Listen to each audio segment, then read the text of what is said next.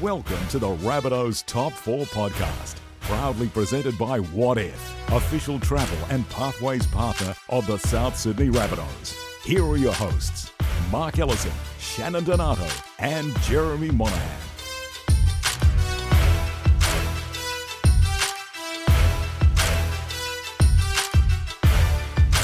Well, hello everyone, and welcome to the Rabbitohs Top 4 podcast for this week, powered by Audio Technica and proudly presented by What If. What If has you covered for accommodation, flights, car hire, and more. So if you're looking for a holiday, travelling for business, or you need to get to the next game, visit whatif.com slash Rabbitohs. What If? It's Aussie for travel. My name's Jeremy Monahan, and I am here with my co-host Mark Ellison and Shannon Donato. How are you this morning, Ello? Very well, Jeremy. What a great introduction again, and uh, what a great week to be a Rabbitoh. Isn't it? Isn't it? It's been a great week so far, and Thursday night footy. Uh, I know we've spoken about this before from a commercial point of view, not great, but I love Thursday night footy, especially when you get a win because it sets up your whole weekend. So I'm looking for the, forward to heading down to Canberra. Raylene doesn't like uh, the Thursday nights as well after a win because uh, I get a bit excited over the weekend. very good. How are you this morning, Shannon? I'm very well, Jez. As we said, yeah, six in a row. So we're always good after a win, and uh, hopefully seven in a row. No pressure, Ello. Ello's always on on uh, song with his job down there on the, the sideline, screaming at, at the kickers and screaming at the defence. it's such a lovely place on the sideline down there at minus two Oh, degrees isn't it? too. It's fantastic. It's actually better than up in the outdoor media box that they've got at Canberra Stadium with the wind whistling through the top level of the grandstand. the, the corporate lounge isn't too bad, though. Yeah. Is the corporate lounge this week your lounge room? Uh, it is actually, yes. It is. So, but there'll still be plenty of wine flowing. Don't worry about that. Yeah, it's always warm in Vaucluse. So is um, it's actually I've I've checked the weather. It's not too bad down there this year. It's, if you're going to go to Canberra and play a night match, this is probably the time of year to Yeah, go. So yeah. it'll, it'll be it'll be quite mild actually. yeah, won't, there won't be any snowballs to the back of the head like Sean Garlick copped that year when he was working with uh, with Fox. I think it was he copped a snowball in the back of the head. But first of all, I just want to give a big shout out to George Piggins. He's having a, a few health problems at the moment, and our CEO Blake Solly's been in constant contact with his family and getting updates on, on how he's going. He's in hospital at the moment, and Blake organised uh, some gifts for George along with um, Nick Pappas, our, our chairman, to help try and lift his spirits. And he's offered Blake has offered the full support of the club to to George and Nolene, the rest of his family. Blake's actually very close to his son-in-law they uh, I think they do beach patrols together down at Clovelly. So um, Blake's been in contact and, and making sure that if they need anything, they they can get anything. So uh, we're told that George is in a, a stable condition, and just on behalf of all the Rabbitohs members and supporters, we're, we're thinking of him. We wish him a,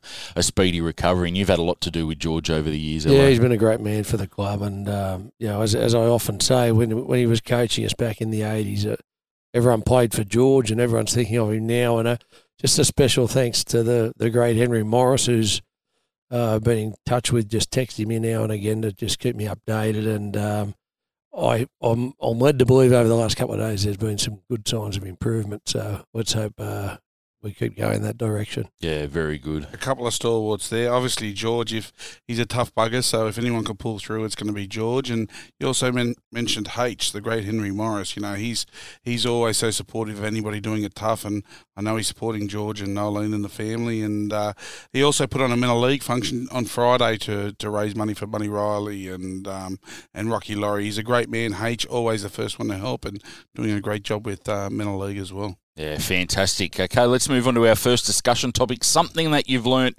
this week. We'll kick off with you, Shannon. I've learnt that we're never out of the game. You know, against we're playing against the Titans and the big monster uh, Fifita up there, like the Incredible Hulk shrugging people off and just running over the top of things. I thought he was going to run over the top of the grandstand at one stage, and um, our boys just hung in there, hung in there, and then the second half.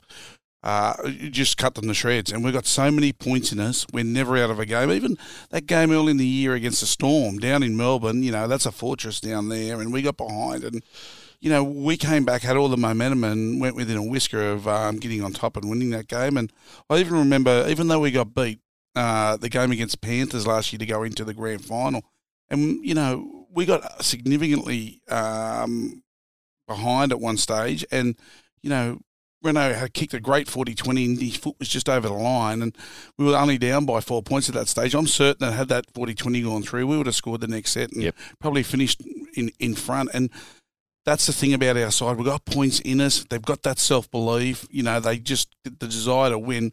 So we're never going to be out of any game. And that's what I learned, Jez. Yeah, very good. What about you, Yeah, Ella? that's you, that, you touch on what I was going to talk about there, Shannon, because there's a great bond uh, between between the, the players and also the players and the staff. Um, and it was never so evident as as the other night. Um, they're down 24-10 um, and a try against us right on half time. And, and I must be said, one of the great tries of the season. Mm. And there was some there was some champagne football up There there on, uh, the other night. It was really good for rugby league. I mean, it was.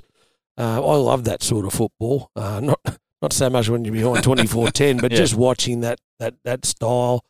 The big thing I learnt though was how much improvement we still have in in, in our squad. Um, like Keaon's performance. I mean, we, we all know we've we've watched him. Well, I've watched him since he's you know been a young boy, Mm. the, at, come through the juniors and that, and he's just starting to show what he Mm. what he's really got.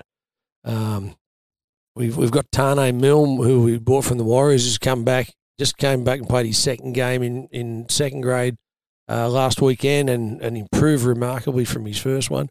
Braidon Burns returns this week from a long layoff. Uh, he's eager to go and, and ready. And Jed Cartwright, uh, he's sort of the forgotten man of our squad. He played in the Mm. centres in the prelim last year and did very well. He's coming back from an injury that he's been carrying for probably about 18 months. Mm. Um, that uh, congrats to our medical staff for getting on top of it. And he's he's he's training uh, pain free now, so there's going to be a great upside in him. Um, and we didn't have Latrell playing the other night either. So, Mm. uh, but the guys that did that just filling in and doing the job because they know what the game plan is, they get on with each other, Mm. and they are just excellent attacking footballers. Yeah, the only worry for me, our defence was a little bit poor the other the other night, but that was more an attitude in the first half. Mm. Um, so you know that's what I've what I think. I think we've still got a lot of improvement in us. Mm. Uh, but uh, as I say, I'm very happy where we are, and we never give up. Mm. I learned two things this week. The first one was what great respect that the Gold Coast Titans mascots paid to to Reggie Rabbit on the weekend. Now, Reggie, who's also known as Charlie, um, he, he's had a rough few weeks after an incident that happened against uh, the Bulldogs a few weeks ago at, at Stadium Australia in the Good Friday game. It's been a rough few weeks for him, but their mascots lifted him up on their shoulders in front of our fans and the reception that they got was just absolutely fabulous and there was a great photo taken of it and we posted it on our social media saying thank you and what great respect shown to to Reggie and the Titans came straight back and said always welcome up here on the Gold Coast Reggie and just shows what great respect that these guys have amongst each other. They're, they're sort of a forgotten member of the team sometimes, the mascot, but they've obviously got great rapport amongst each other. And I thought it was just a great moment that they showed that respect to, to Charlie after what he'd been through um, in that Bulldogs game. Yeah, I, I, you know, I want to touch on something you just said there in terms of the respect for Reggie, but Ello also mentioned, you know, how close we are as a team, and there was something to typify that, and that was uh, at the beginning with the Anzac ceremony, and we're arm to arm, and I looked, and the Titans mascots were just off to the side. Reggie was in line and right beside to the right of Adam Reynolds as he looked to the grandstand, and he had his arm around. him. He was part of the team, and they know they all have a personal relationship with with Charlie Stroke Reggie, you know, Yeah. and he is part of our team and he's part of our club, and that's you know once you're a Rabbitoh, you're part of the family. That's it. Yeah. Oh, just just at that moment, Shannon, I was just about to bring it up, but you you come in as well, which which was outstanding. But I, I turned to Brock just as the ceremony began. And I said, "That tells you a bit about our club. Yeah, just it what's does. happening right there." Absolutely. yeah. Absolutely. The other thing I've learnt this week is just how much growth we've seen in Latrell Mitchell since he's joined our club 16 months ago. I've got to say, 16 months ago, I didn't I didn't see a, a young man that was willing to stand up so publicly for what he believes in against racial vilification. And unfortunately, um, if for our listeners that haven't heard the story, um, Latrell faced some racial vilification over social media um, last week, and instead of calling them out like he used to do on, on social media and try and make an example of them, where he felt that it was probably just highlighting them and, and making them feel big about themselves because a footballer was talking about them and, and raising awareness of them. He actually decided to take action and, and came to the club with his managers. We took it to the integrity unit and the New South Wales Police, and now arrests have been made over the things that have been been said. And then he, he faced a press conference on Monday, and I've got to say, 16 months ago, that would never have happened with Latrell Mitchell, and he spoke so eloquently and with strength and with belief in what he was saying. And every one of the journos said to me afterwards, wow, like what what a strong message he's got across. This is this could be a pivotal moment. I'm not sure that Latrell realizes how powerful that moment could be. It, it, it could change a lot of things for a lot of people. Him standing up and we saw in the in the newspapers today, Jarome Luai at, at Penrith is considering taking similar action after he was attacked um, in comments underneath an NRL post um, on Instagram. So it's good that these guys have seen the strength of Latrell, that he's standing up for this, and that they feel like they now have a, a pathway and a process that they can follow, which he has taken to stop this because it's absolutely disgusting some of the stuff that these guys get. And I was just so proud of Latrell for the way he spoke and the actions he's taken because you can see he's, he's gone from generally a big boy when he got to us into a, a really fine, upstanding, remarkable young man. And he's going to be more than a footballer. He'll be remembered as more of a than a footballer when he finishes his career. I think he's got a real opportunity to make real change in society. It's such a pity that people don't see the Latrell that we see every day. Yeah. Um, we, you know, it's no secret over the last you know, 12 to 18 months. You know, he has he's been painted as a bad boy through the media in certain areas, and you know we, we can't change that. But Latrell's action change are changing that, and and you know he was the the wrong picture has been painted of this guy. Um, you know he's at a club that understands him. Um, he's he's got a the head coach and staff that understand him, and the players understand him and like, support him and, and support and him. support him. Yeah. And you know he he lightens up a room when he walks into it. Latrell. Absolutely. He's he's got a smile on his face when he comes to training. Yep. Uh, you know he's he's he's funny. Yeah, But ab- above all, he stands up for what he believes in, yeah, and that's there's nothing wrong with that. That's that's I encourage that in every one of our players, and um, you know he, he he is one of the true superstars of our game, and and, and we don't treat him like it. Well, Yeah. we do, but Yeah. he's not treated across the game Yeah. with the respect that he deserves. His effect on kids is quite amazing too, and I've spoken about my daughter a few times on the podcast. She's a five-year-old little girl. She loves the Rabbitohs and loves the players, but watches less than a minute of football when she goes to the game because she's too busy playing with her auntie or running around or doing something. But um, she started playing soccer this year, and we got her some bright yellow Adidas boots. And um, afterwards, we, we all went out to the charity shield at Mudgee, and I, I said to her, Have you seen Latrell's boots? And she had a look, and they were the same boots as her. And she says, He's he's wearing the same boots as me, Dad. That's amazing. And I said, How good is it? You've got Latrell's boots. And she says, But how did he know that I wear those boots, Dad? But she absolutely lights up when she sees him. She was at the junior member clinic a few weeks ago and got a photo with him and showed her his her, showed him her boots and all that sort of stuff. And he gives gave her the time of day and saw her after the game uh, one week on the fence and she just you can't get her to sleep at night because she's so excited that Latrell's there talking to her and she doesn't love him because of his football ability. She wouldn't know if he's a good player or not, to be honest. She loves him because of the time he gives her and the, the big smile that he's got and because of his, his lovely demeanour to her. And that's what it's about with him. He's just, he's a special young man. He is, he, and you, you're right. He's got so much time for everybody. People, like Yellow said, people don't see it, but he's such a giving person. Um, as I said, I know, I know his old man Matty, and Matty was the same, very giving, happy-go-lucky, gen- generous kind of guy. And and I don't know him as well as you do, Latrell, but I've, I've seen him uh, mature. You're right, and people sometimes say, well, you know, they've got to be a bit thick-skinned and they've got to get over it, which is just absolute nonsense. Can can you? I've I've got some Aboriginal, my best mates. Some of my best mates are Aboriginal. Can you imagine from the age, and I've I've seen them having to cop it, you know, from the age of three and four, just being called these names, being called these names. So when um, a guy like Latrell comes to a uh, a status in the game, Mm. I'm not surprised he feels it's incumbent on him to stick up for Yeah. all of those three and four year old kids that are that are copping Yeah. So good on him. It's great to see him mature. Talking about growing and maturing and growing, I've seen Ello grow over the last ten weeks. Let's get a timestamp. 15 minutes in. That's a new record for us. Well, That's he a beat new me record. to it. He's just been to a lot more than he normally does. He's grown by about five kilograms, I reckon, in the last last ten I weeks. tell you, what, we've grown more than our audience has, Shannon. That's for sure. Hi, mum. Very But good. just getting back to Latrell, being serious, he's 23 years old. I know. You know, and he's like, he's yeah, he's he's amazing, amazing footballer and amazing person. Yeah. I think you made a really pivotal point there, Shannon, where you say, imagine going through this since you're three or four years old. I can't imagine that No. because I've never been in a position to suffer that that sort of abuse and and that sort of upbringing. I can't imagine. And I think that's one of the barriers that a lot of people need to work through is um, as these things are highlighted and, and awareness is brought to these things that you need to try and put yourself in that position if you can because a lot of us haven't suffered that sort of abuse and it, it is hard to imagine yourself in that position. I think that's why a lot of people in the past have probably brushed it aside and said get over it. Yeah, they don't understand. But it's not that the child 23 who's just been copying it. The hmm. child's been copying it since he's a kid. yeah, you know? he said hmm. since he was eight years old. Yep, absolutely. That's two thirds of his life. And, you know, it's something we've just got to continue to work on to eradicate from our community because it's it serves no purpose except to hurt people. It's absolute rubbish. yeah, It's that's it. rubbish what people do. It just annoys me now. Yeah.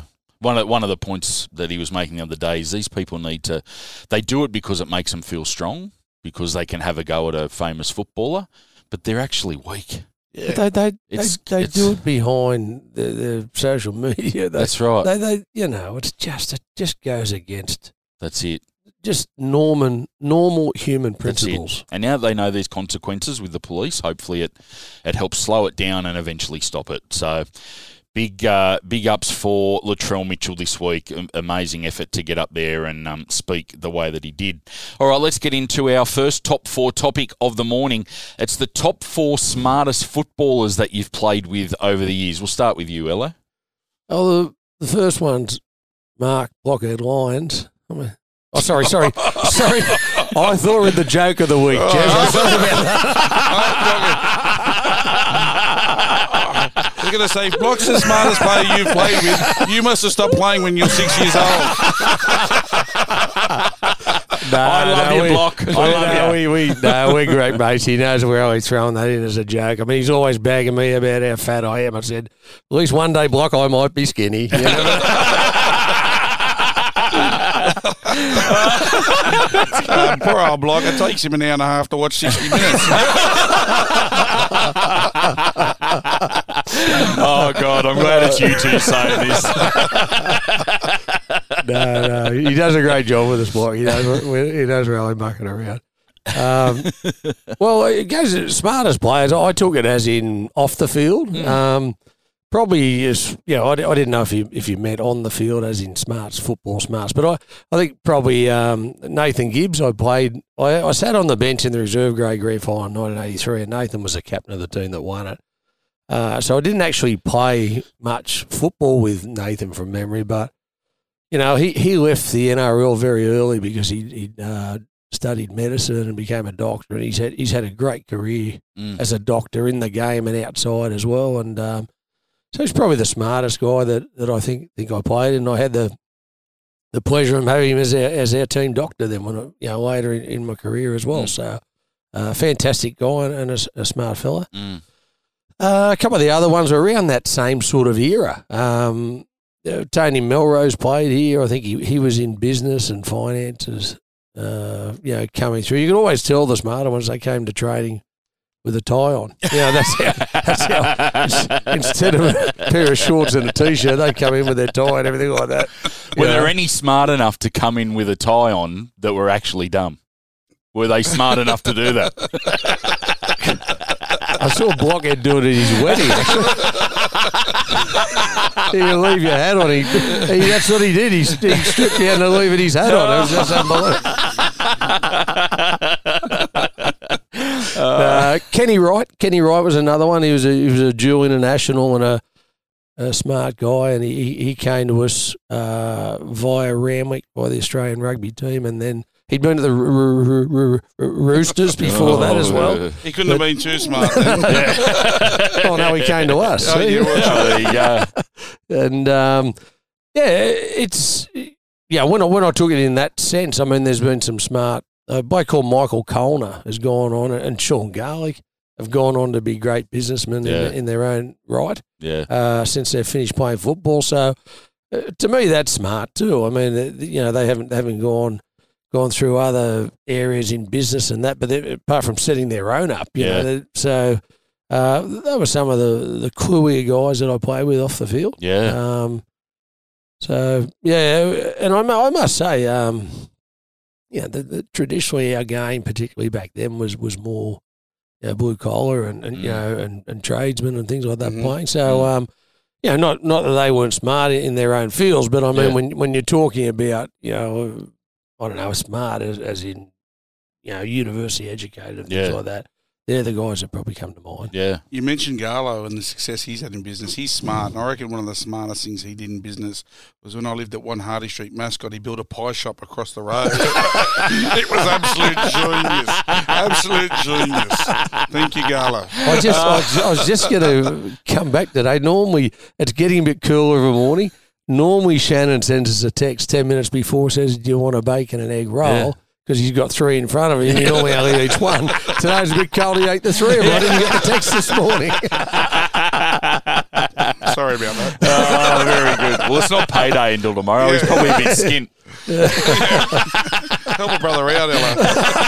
Maybe need some new shoes. hey, I didn't say you paid for him, Jez. I've heard him say, just put it on Keith McCraw's account.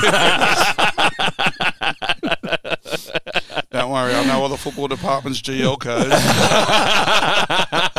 very good. I'm glad someone does that.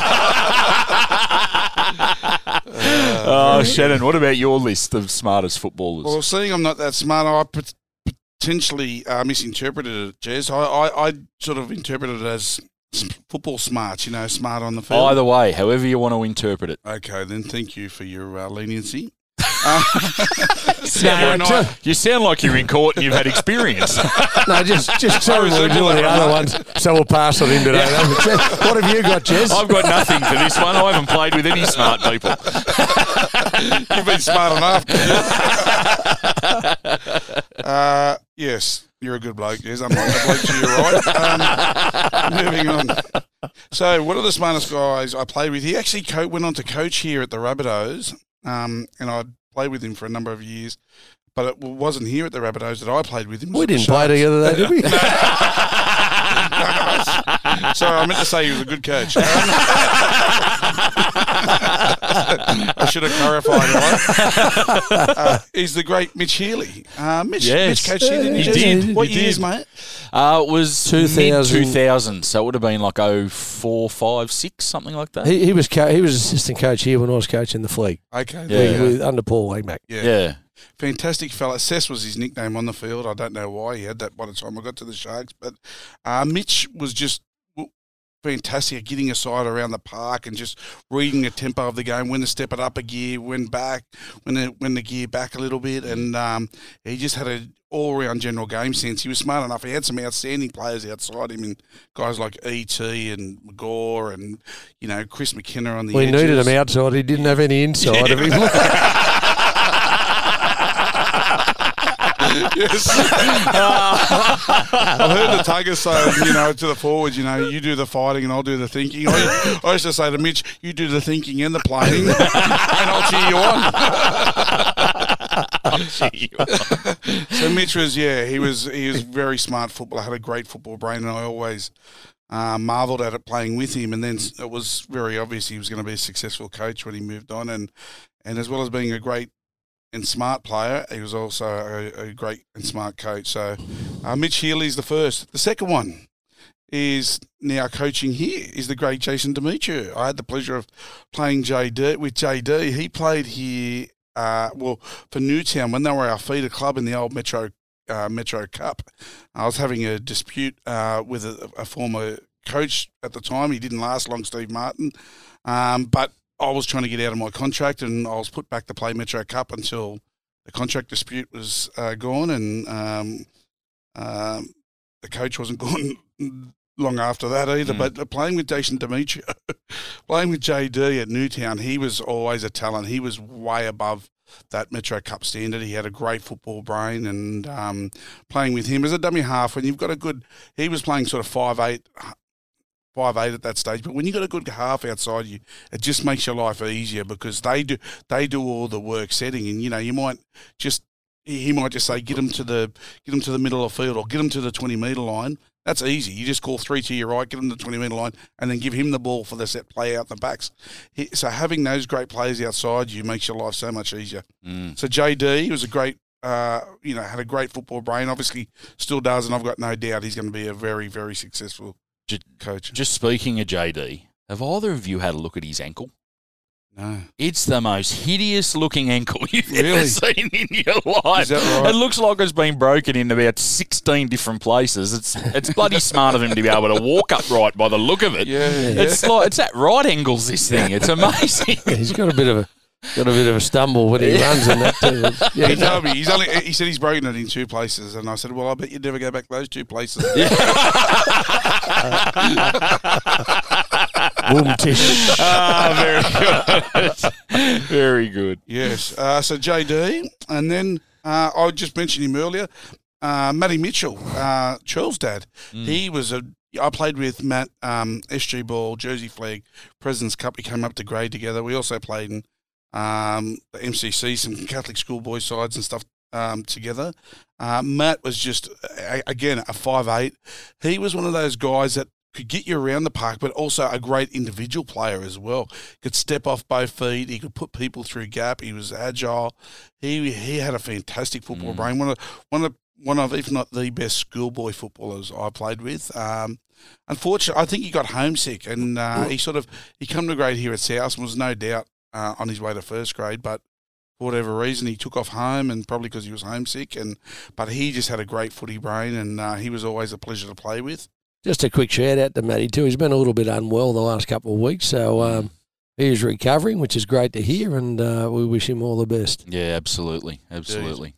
Yeah, I don't think I've met a happier man in my life. Uh, Every He's time you see man. him, he's got a massive smile on his face. Yep. He's so proud of his two boys, yes, both playing here at South, Yep. and he's just a, a happy man. He's always got got great things to say about the club and the boys, and yeah, it's, yeah, he's been like that his whole life. Yeah. You know? Like um, I remember he moved down and he, he probably was feeling homesick at the time, but you know he was always happy go lucky. yeah, all the time, and um, we used to give each other um, lifts to training at the time, and he was always just exceptional company. yeah. So uh, my fourth, my fourth and, and last uh, really intelligent player is a halfback as well. Have you noticed they're all halfbacks because they did all the work for me. They did all the thinking and the talking and the organising. they got Oh, all the money too. yes, that's unfortunately true as well, Hello. Uh, is Preston Campbell. And Preston was just had a, one of the most instinctive players I've ever Mm. ever played with. And we talk about Cody. Cody's an instinctive player and a heads up football. So is Trell to a certain extent. Um, but Preston, he was just all instinct, you know, tiny little guy, but could survive in, in a brutal sport, a big man's game, just on pure instinct and nous and football ability. And he was smart off the field. He he had a great um, he was a great reader of people, a great um, sense of identity himself and his culture. And he, you know, we all know he, he helped kick off the All Stars concept. Mm. He also uh, kicked off a charity up at up on the Gold Coast, and just a really smart, um, considerate, empathetic guy, and uh, just had great instincts both on and off the field. So I had Preston, Mm. uh, Matty Mitchell, uh, JD, Jason Demetriou, our coach, and Mitch Healey, three of the four uh, Rabbitohs. Yeah, I noticed last Friday actually up at the Gold Coast. There's a section of of the eastern side of the ground called the Preston Campbell Stand, and I don't know whether it was fans putting that sign up or the club, but I thought it was great that he was recognised as one of the originals up there, and, and for everything that he's done for the club and the community up there. I thought it was great to see his name up there on the grandstand. Indeed, it is. I, I've never heard anyone say a bad word about Preston. Hmm. Honestly, he, he, uh, you spoke about Matty being such a positive guy. So is Presto. Presto hmm. just happy, adores his family. Um, he adores. He's very.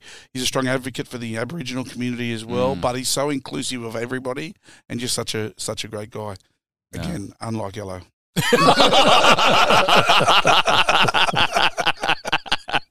Very good. I'm getting a complex, Jeff. uh, I'd like to thank everyone. This is my last show. Today. Promise. promise. Very good. Righto, we'll be back after this short break.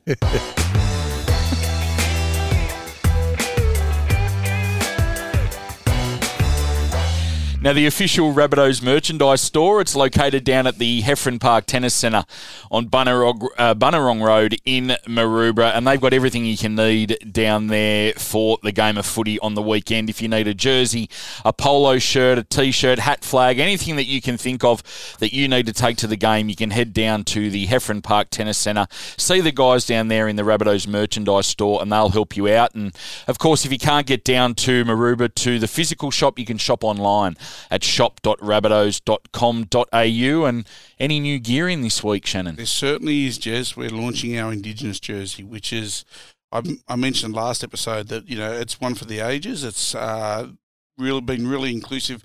All, all parts of the community have been involved in the development of it, and uh, it's come up a treat. And I'm really looking forward to the boys playing in it and all of our fans getting to actually wear it. And um, we'll actually be wearing it for two rounds as well this year, which is really exciting. Which uh, we'll be wearing it in Dubbo uh, for our match out there, which obviously a strong um, Aboriginal community out in the bush, and uh, we'll also be wearing it for Indigenous round the week after as well.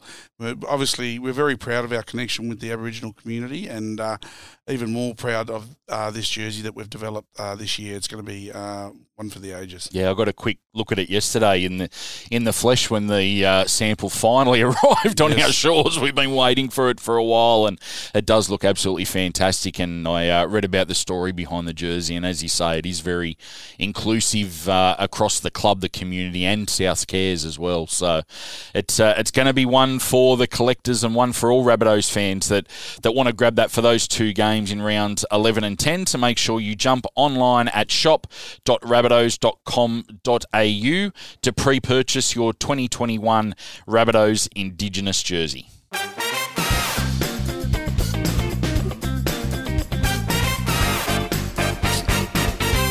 Now, our second top four topic for the morning the top four most famous people you've met through rugby league, then in brackets, that isn't Russell Crowe. Because we all know that he'd be he'd be one of the four Who's for he? all of us. So- well, being payday this week, he's our fantastic investor in the club. We all That's love right, I Russell. forgot. That's right. Uh, so yeah, so we'll go through uh, the list. I think we started with you last time, Ello. So we'll start with Shannon on uh, on this one. Right, thank you, Jez. Uh, I've We'll see how many of our ones he steals. Yes. Well, I've tried to get a good cross section of you know the arts, politics, media. So uh, it's a it's a varied. Listen, mate, we just want to see who the four are. We don't know. You, you don't need to know where you're coming on, mate. Not a preamble might be nice, hello, but I'll get on with it then. Okay, the first one is the great Roger Corser, Doctor Doctor. Um, Roger's a hardcore Rabbitoh. He's a Victorian, uh, Melburnian originally, but he, he's moved up here and really adopted the Rabbitohs. Uh, actually introduced to them through Johnny Gray, um, another great supporter of the Rabbitohs, and played in our junior rep sides as a as a kid. Johnny Gray, who wasn't a bad footballer himself, he introduced Roger Corser to the Rabbitohs. Um, people probably know him today as Doctor Doctor.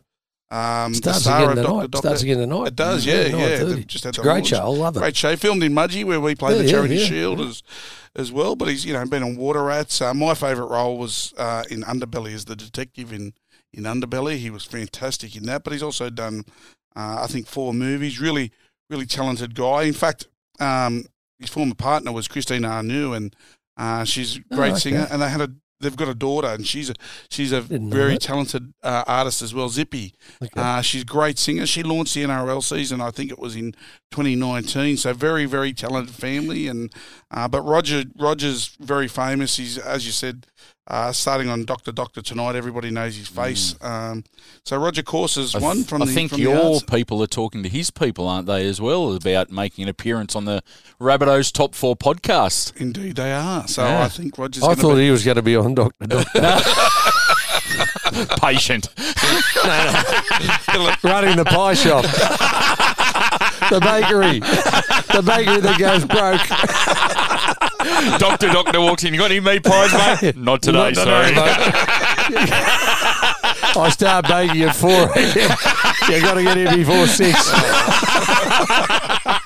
Didn't Boom, take long for tish. the show to disintegrate. you know? Degenerated quickly. Very good.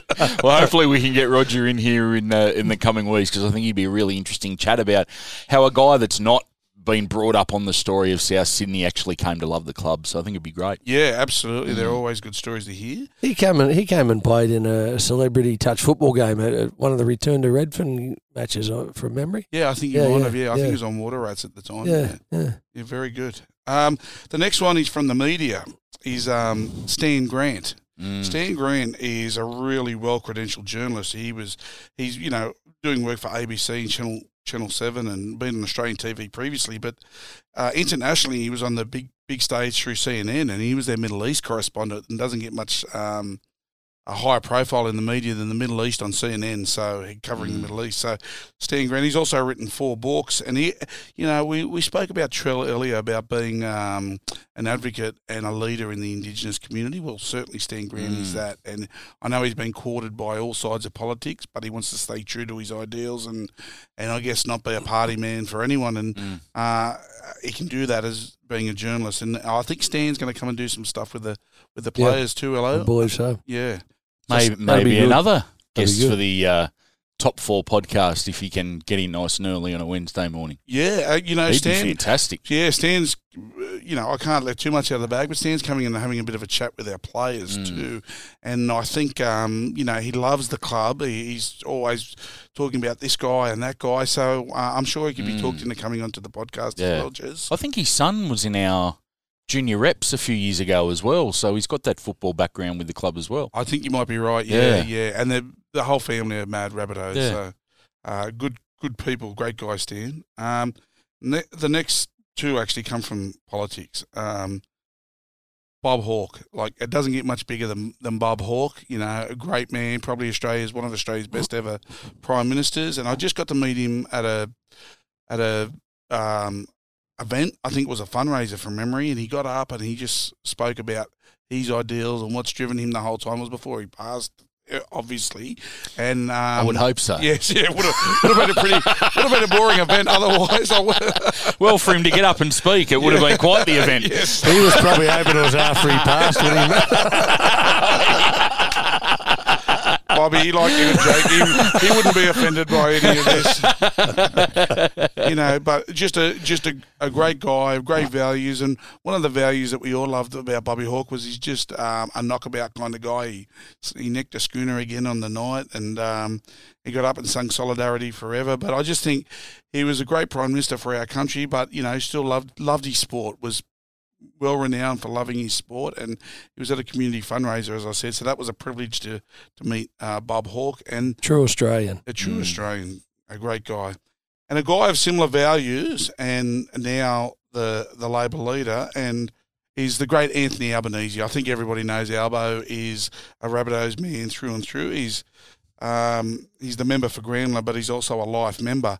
Uh, can't claim to have too much in common with Albo because he's he's a man of much higher intellect and um, profile than myself. But we're both St Mary's Cathedral boys. We both went to St Mary's Cathedral.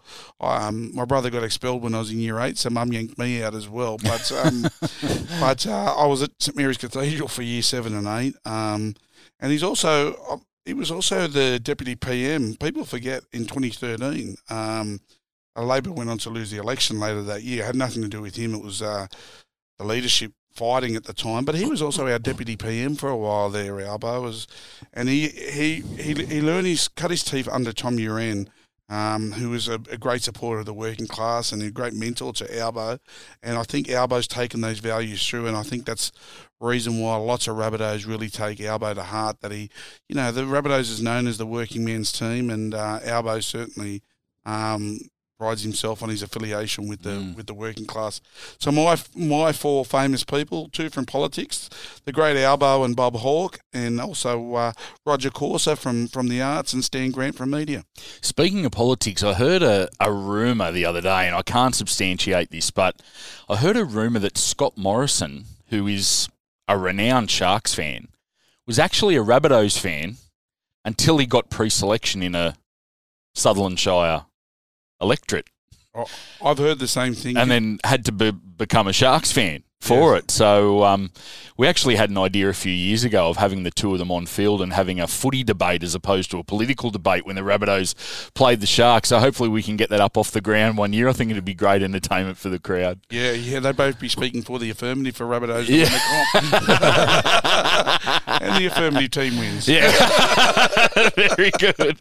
Very good. Hello. Let's have a look at your list. Yeah, I, we mentioned not Russell Crowe, but I mean Russell Crowe's uh, been responsible for many of the, the great people we have met at the club That's right. over the years. There's no doubt about that. Um, you know, without you know, it's been, it's going through the list and trying to remember them all has been been a fantastic sort, Yeah. of, sort of journey. But one that really sticks out for me was in Jacksonville. I met the great um, Cassius Clays, Angelo, Angelo Dundee, Dundee, Cassius Clay, Muhammad Ali's great trainer. trainer. Uh, you know, he, he just sitting there and talking to him for you know twenty minutes or so. Yeah. Just spoke about the fights and like how he, you know, he came back and won the title three times and like uh, they were the days when boxing was was one of the the premier sports in the world. The heavyweight championship of the world Yeah. really meant something. I mean, these days. You know, it doesn't mean anything like it uh, did Mm. back then. I mean, you had some great fighters like Frazier and Foreman and Mm. you know, and Sonny Liston and that that he he just beat along the way, and he was, yeah, he probably could go easily be in a debate as the greatest athlete of all time, Absolutely. Muhammad Ali, and, and to be able to meet his trainer and have a have a chat with him, um, Yeah, like, you know, Angelo Dundee, um, that's one question I've always wanted to ask. Um, I don't know if you got the chance to ask. Is he related to Crocodile Dundee?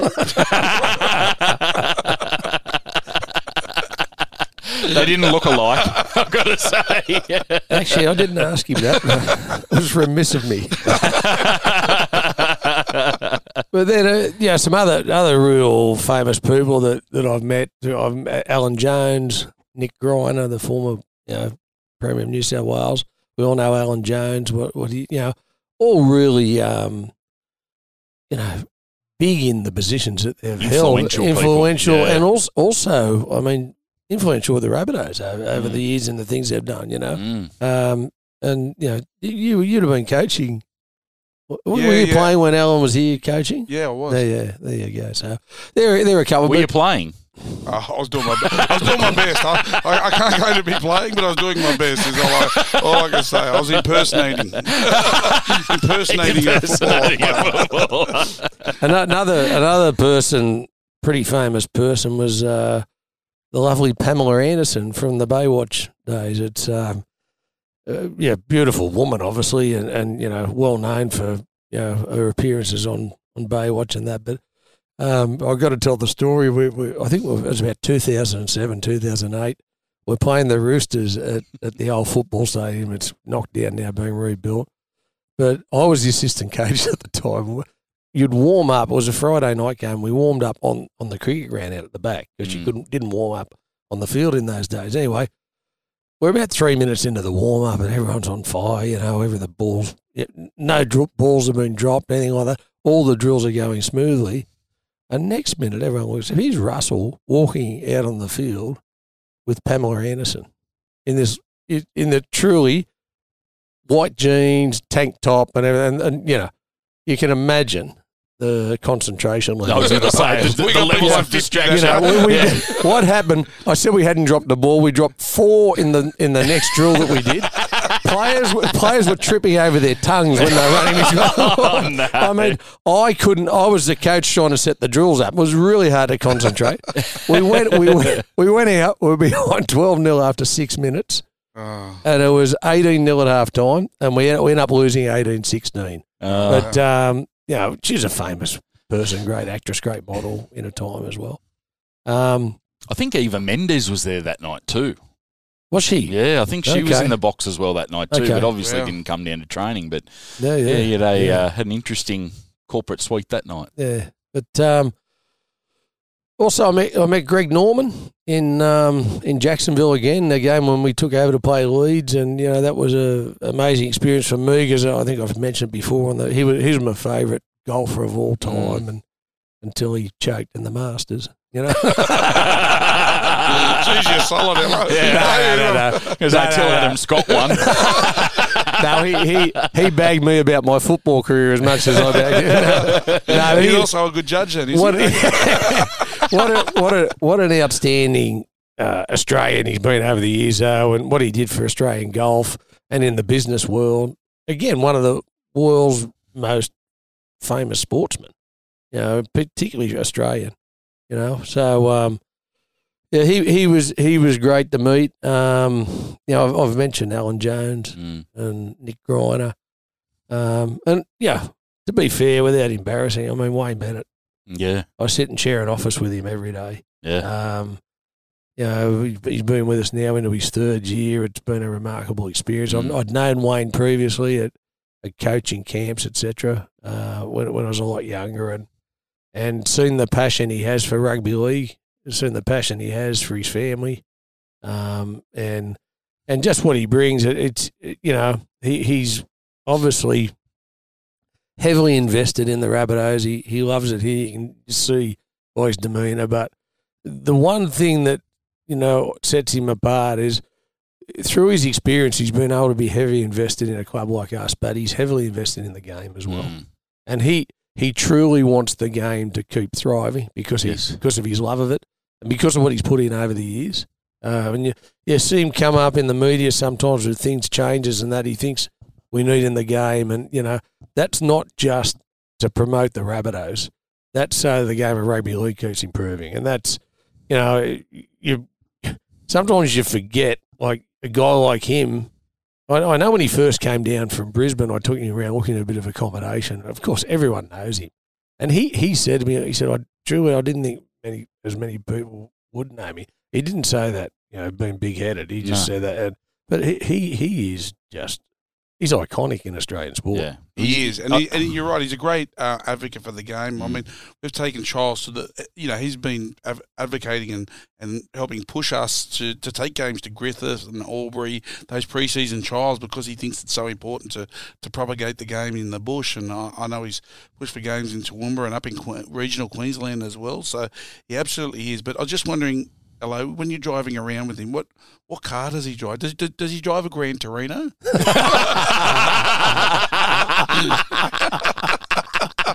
Yeah, maybe all these people thought they were bumping into Clint Eastwood.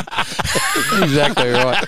the, the, the other the other uh, famous person that I was lucky to spend a lot of time with too was Jack Gibson when Yeah. I, I played under him for a couple of years out there at the Sharks, and yeah, uh, you- he. I'd the reason I went to the Sharks is I'd watched him coach the great Roosters teams, the the great Parramatta teams, and uh, you know, in a neg- negotiation to stay at South, and he rang, um, and I'd I'd been in awe of him, and uh, yeah, just just spending a couple of years being coached by him was was really good. And Yeah. you know, Jack actually wasn't even the most famous one in his family. His brother Mel was much more. he went on and did really well. So Oh, You've been very clever good. today. He is. These early mornings agree with him. I like it. I like it. Yeah. Well, I've got my list and I've blown four way out of the water here, but I couldn't leave anyone out. And there's someone you've missed, Ello, on your list, which I'll bring up in a second in my list. Uh, so my first one, I've spoken about it before, but Jonah Lomu. I was a massive Jonah Lomu fan and had the opportunity to meet him at the Auckland Nines in, in 2014 and spend some time with with him and Michael Maguire in our team room before the team came back. It was just an amazing experience, and um, Jonah's an absolute legend that goes much further than rugby union, the effect that he had around the world um, on people. Um, my second one is the great Snoop Dogg. I had the uh, opportunity to meet, um, as I introduced him, Mr. Snoop Dogg. At the Redfern Community Centre in 2008, when he visited the block, um, Russell asked him to come down to the block and talk to the kids down there about getting involved in sport and how it can help not only your health and, and your lifestyle, but also keep you out of trouble. Um, and he spoke really well that day, and he had the two biggest security guards I've ever, ever seen in my life. Like, we talk about a young kid like Jordan Mailata that's now made his way into the NFL being 158 kilos. These bloke were double the size of Jordan yeah, phenomenal. Um, speaking of Jacksonville, as you were before, Ello, I met um, the Teutul family of Orange County chopper um, fame. They were the ones that built the Rabbitohs Harley Davidson bikes for for Russell, and I had the chance to do the ground announcing at the game and interview them and, and Russell on the field, and they were the three most hungover men I've ever met, in my life that day when I interviewed them on stage. But uh, it was great to meet them, and they were all good, good fellas. Um, another group of people I had the chance to meet was the Irwin family. Oh, yes. Um, so we were lucky enough to feature on Oprah's show when she was in, in Sydney, and Russell was one of the special guests, and they organised for about 10 or 12 of our players to be in the stands, and they were going to highlight the boys with their their jerseys on because I think we had the new Star sponsorship at the time, Yes. and uh, he wanted to highlight that. So um, this was back in 2010, and we were all backstage at the Opera House waiting to go out to our seats, and here was the Irwin family in the same room with us. So I had the opportunity to meet Robert and Bindi and Terry Irwin there. So um, and the, I tell you what, the boys were absolute hits in that mostly female audience. Oh. When Oprah said, "Come on, boys, stand up, show us who you are," and they all get up in their red and green jerseys, the ladies in the crowd, which was ninety-eight percent of the crowd were women, went absolutely nuts. That was when you stood up. Yes, Thanks, hello. Thank you, Those baby cows The, and uh, cars, I tell you what. The old alley oop play, I put it up there, and Ello, slam dunks it. I like it. If the I ladies were it. cheering, I was just wondering who was minding their guide dogs. Very good.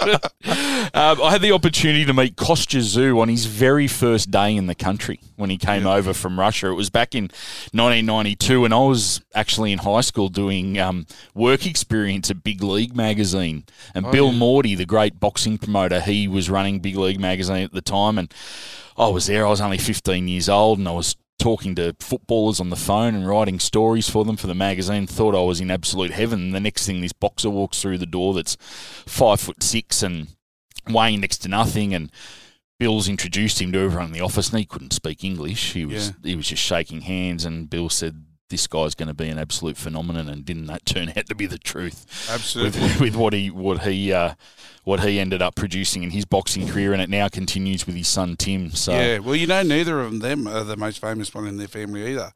Uh, Kostya's brother Taronga, he's he's, a, he's an icon of Sydney. His brother Taronga. very good. I think I'd stop there. Shane.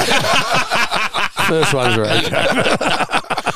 Uh, the next little group I've got is NFL footballers. So we mentioned Jordan Mailata there that played in our under 20s. He's now with the Philadelphia Eagles. But Is it, is it four? Is it the top four? yeah, I know. I've blown it way out of the Oh, water. sorry. I've still got more I've to go got, a after couple, I've got a couple to add to that Okay. I, I must before we finish. No worries. Be remiss of me. Um, so, uh, Marshawn Lynch, the man known as Beast Mode, he came out and visited us in 2019, and it was an absolute media circus for a bloke that hates doing media. Um, he's famous for going to the Super Bowl media event and saying, "I'm only here so I don't get fined." I'm Oh, only really? here Yeah, so I I don't get guy. fined. He Yeah, said yeah. it over and over, but he's a running back, so he only ever runs the ball, and he had to attempt to make a tackle on one of our boys, which he did quite well, but then he had to attempt to take a shot at goal, which Renault showed him how to kick, and he was almost in front and missed by a good 10 metres. So he was never going to be a kicker. Jez, Um, hang on, you said a running back. They just run the ball. They don't do any tackles. No I think tackles. Ello must have played running back. very good. At least I ran the ball. Harsh but fair. Uh, I also met um, Michael Irvin, one of the greatest wide receivers of all time in Yeah, NFL yeah. history, Dallas Cowboys fame. We met him up in Coffs Harbour in 2010. He was a guest of Russell Crowe when we played a, a uh, pre-season trial match up in Coffs Harbour, so it was great to meet meet him. And probably the most special and probably the least famous of all those guys, but is a guy um, by the name of Tom McManus. He was a linebacker with the Jacksonville Jaguars, and we met him in Jacksonville in, in 2008. Um, I actually called the game with him for 1010XL Sports Radio in Jacksonville, and he'd spent a little bit of time with uh, a mate of ours, Spinner Howland, who was organising the game, and Aussie living in Jacksonville, and he was organising the game over there, and he'd spent a bit of time with the Jacksonville Axemen, the local team over there, and so we called the game together, and it was so much fun. I've I've kept in contact with him um, via Facebook since then, and he's a, he's a great guy and loves his Jacksonville Jaguars. And it was great to meet him. And Russell actually joined us as part of the commentary for that that game as well. And I don't know if you remember in that game, we were down by about 24 points or something. In the last quarter, we just scored try after try after try. And that was when Russell was in the box with us. And at the time, he was uh, promoting Cinderella Man, the, the boxing movie about James J. Braddock. And after the try that, that brought us uh, within two points, Russell's, while I'm trying to commentate, Russell's punching me in the ribs in excitement. so in my commentary, I've just spat out, oh, and I'm copping blows to the ribs from James J. Braddock. so that was a good bit of fun. Um, you mentioned before, guys, that uh, that have been influential to the Rabbitohs. I've got four names in Don Lane, Ray Martin, Andrew Denton, and Mike Whitney. They are four guys that have had great um, media careers and comedy and uh, also cricket.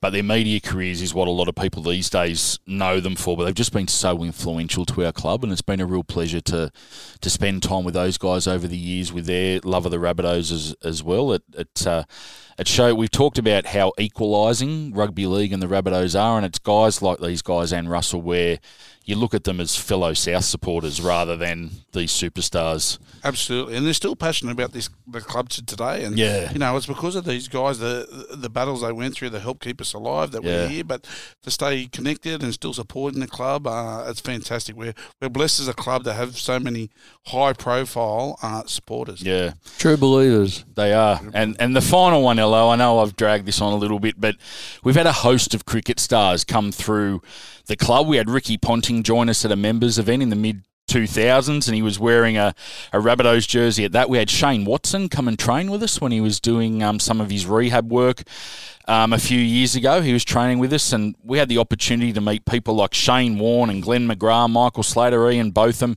the late great Martin Crowe, who was on our on our board. Uh, we met them all at the Rabbitohs T20 cricket game back in 2007, which was actually the day after Warney and Pigeon retired from Test cricket at the SCG.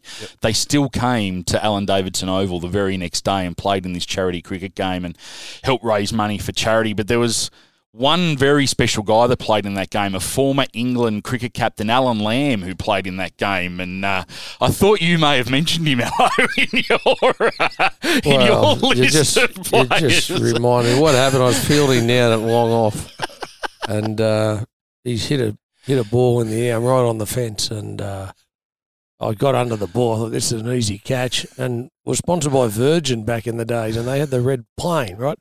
So the red plane went in the back of the ball, and I lost sight of the ball, and it just dropped it straight away. Oh, great excuse. great excuse. and I Oh, believe yeah. your son Josh hasn't let you live it down since. Yeah, yeah. I, I used to fancy myself as a bit of a cricketer. As, as I got older, I didn't move, and my reflexes weren't quite as quick as they used to be. But yeah, that was a great initiative.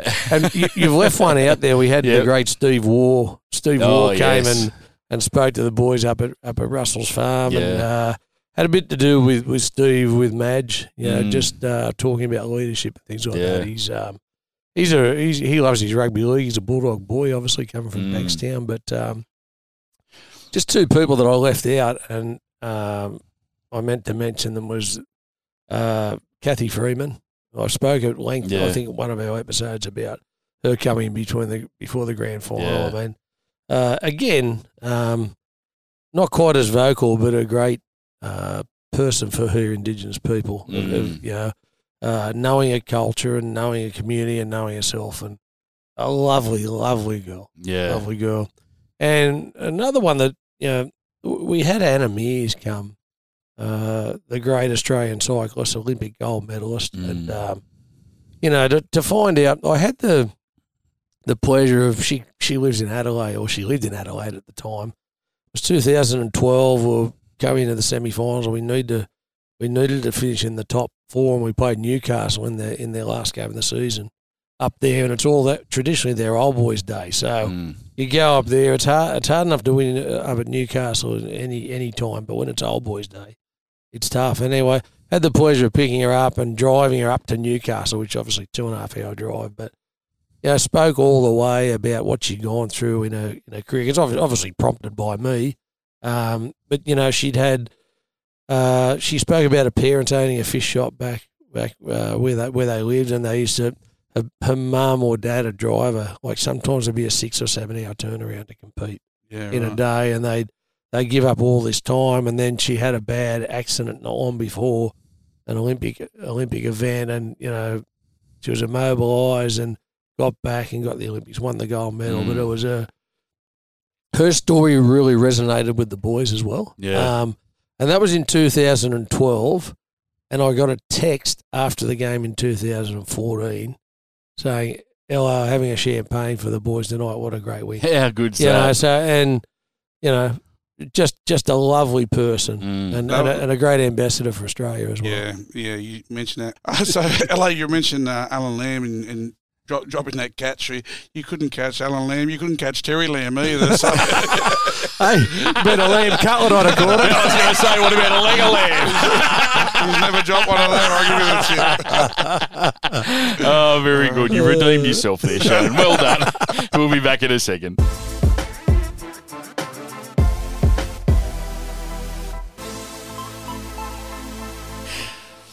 Uh, now, the Rabbitohs are back with their home games for season 2021, which means corporate hospitality and game day experience are available from the Rabbitohs. So, whether you're entertaining clients or uh, mates on a night out at the footy, you can contact James and Maddie from our corporate hospitality team because they've got all the options that suit your needs. And the VIP experiences can be very special as well. So, visit corporate.rabbitohs.com.au. And, Shannon, we get quite a few people taking up these offers. Absolutely, it's a gr- it's a great night out, and as you said, you can be hosting your staff, your clients, whatever you like. But it's just a fantastic experience, particularly as we you know coming into some big matches now. We've got the Storm; they're coming first, and then back into the year, we're going to be in the finals, no doubt. Um, so the excitement uh, leading into that will be a great way to um, host your host your guests. Very good, very good. So corporate.rabbitohs.com.au or give the club a call and ask for James or Maddie in the corporate hospitality team. And if Shannon's coming into the box, just get a bit of extra catering. just, uh, but we will talking about coming to the box seriously though. Um, one of the things we do, we have our injured or suspended players, and obviously the Charles um, out at the moment, so we're hopeful to get him into the into the suites and the boxes to meet some of our corporate guests as well. So you might be lucky enough to secure Latrell. Beautiful. So that we'd be looking at the round nine game Storm against the Melbourne Storm on the Thursday night. So make sure you jump in and grab your corporate hospitality for that game.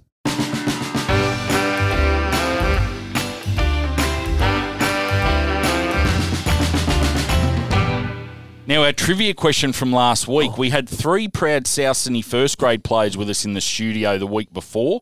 What were the first grade player numbers of Mark Ellison, Stephen Fennick, and Shannon Donato? Now, we gave some uh, some number ranges. Ello's number is between 700 and 725. Let's see if he's uh, got his one right. 720. 720. He's player number 720. Shannon, you virtually gave yours away last week when you said it was between 862 and 864. Yes. I, I did I think they check were it. giving them away right. when they, they were giving them away when they gave them in too. Don't worry about that. I concur, actually.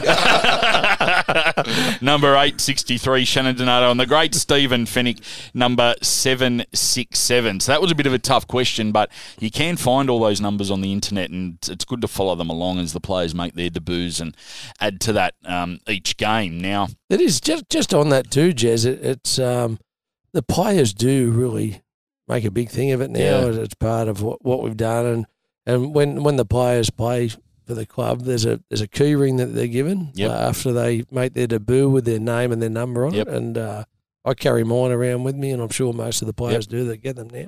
Yeah, and the old boys, we, we, we've got polos with our first grade number on them, so it certainly is a, a badge of pride that the, the, the players like. And speaking about the old boys, we've got a old boys function uh, this Saturday. We're celebrating some of the excitement machines over the last sixty years, Mm. and I'm uh, really looking forward to, to that event. I won't Yeah. let the cat out of the bag on who they are, but uh, should be should be a great day. yeah. I know that would be part of them. mate. we, we, we will or we won't. No, no, that's- I think the last um, debut was Dean Hawkins. I think he's number eleven sixty eight. So only eleven hundred players have had the uh, have had the honour of playing first grade for South Sydney over hundred and thirteen years. So it's it's quite the honour to have one of those numbers, and you two should feel very privileged. Two types of people, Jez.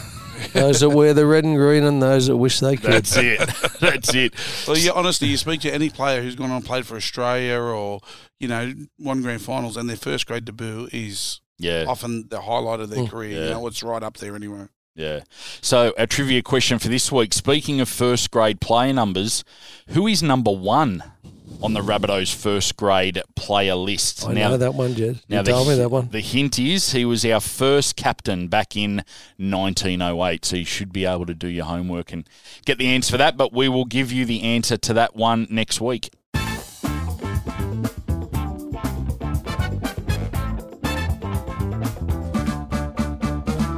Now, of course, the Rabbitohs Podcast Network's proudly brought to you by the great team at Wotif. Now, if you're looking for your next epic holiday or maybe a long weekend with your mates, or you really need to get to the next game, then it's time to Wotif it. Wotif has great deals on accommodation, flights, car hire, and more. And because they're the official travel partner of the South Sydney Rabbitohs, you can head to the special website of wotif.com slash Rabbitohs and use the promo code Rabbitohs15 to save 15% on select hotels. Now, conditions apply there, but make sure you visit wotif.com slash Rabbitohs and use that promo code Rabbitohs15 to save 15% on select hotels. And we encourage anyone that's thinking of heading out to Dubbo to, to see us play the Penrith Panthers in what is shaping as a, a top four clash out there. It's going to be a great game. Make sure you jump on wotif.com slash Rabbitohs and book your accommodation and, and your travel. That's what I was going to say. Not only can you book your accommodation, but your flights. You Mm. get that 15% discount. So you're mad if you're a Rabbitohs person and you don't use it. Mm, yeah, absolutely. So once again, wotif.com slash Rabbitohs and the, that code is Rabbitohs15. Wotif it's Aussie for travel?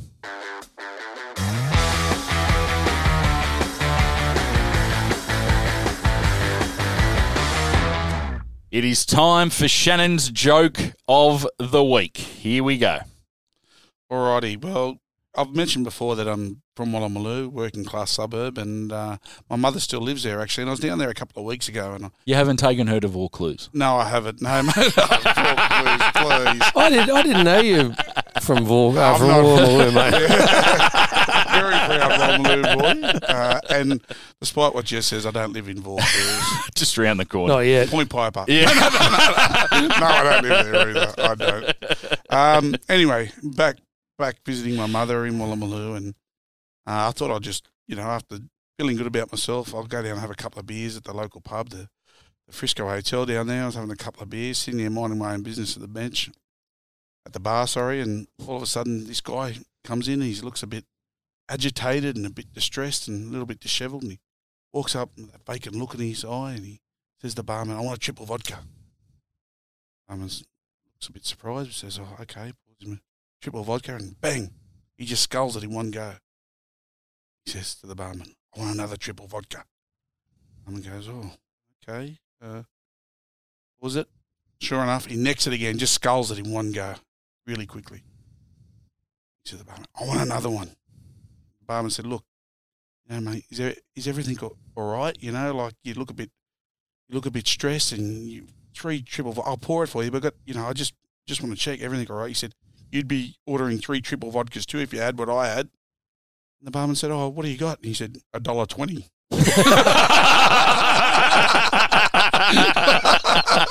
Oh, that's good. that's good. You've done well there. You've done well there. It's back to you next week, Ello. Yes. Yes, very good. Be hard to beat that one. Yes, we'll, very good. We'll be back in a second.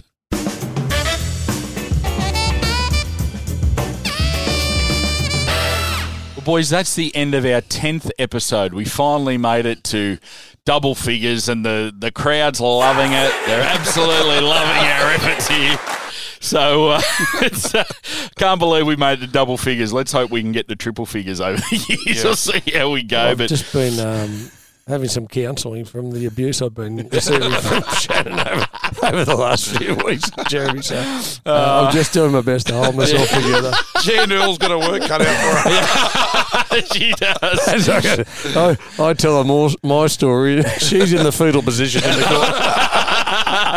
Very good. That's not right. That's, not right. That's good.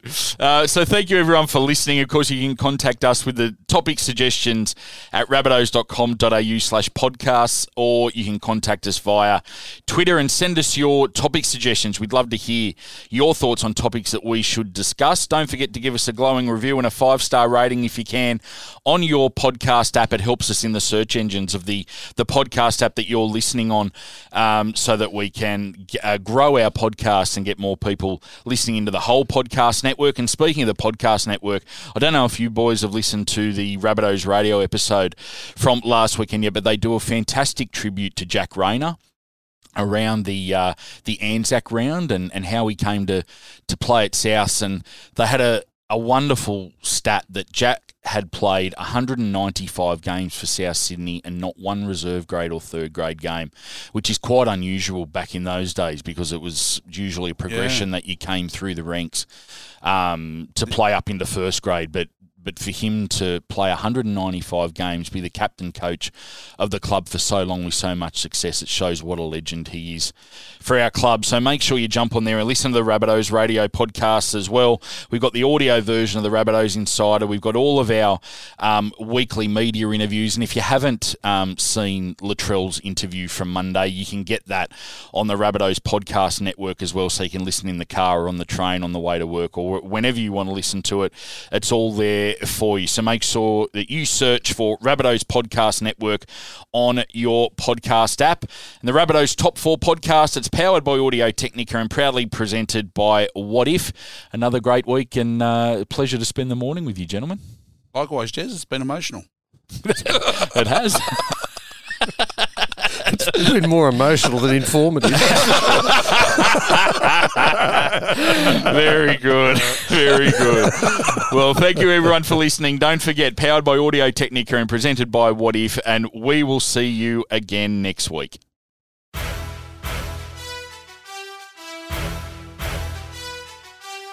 Thanks for listening to the Rabbitohs Top 4 podcast, powered by Audio Technica and proudly presented by Wotif, official travel and pathways partner of the South Sydney Rabbitohs. Support the club and visit wotif.com forward slash Rabbitohs to book your next trip. Don't forget to use the code Rabbitohs15 to get 15% off select hotels. Conditions apply. Wotif? It's Aussie for travel. Please leave us a five star rating and subscribe wherever you get your podcasts. Up the Rabbitohs.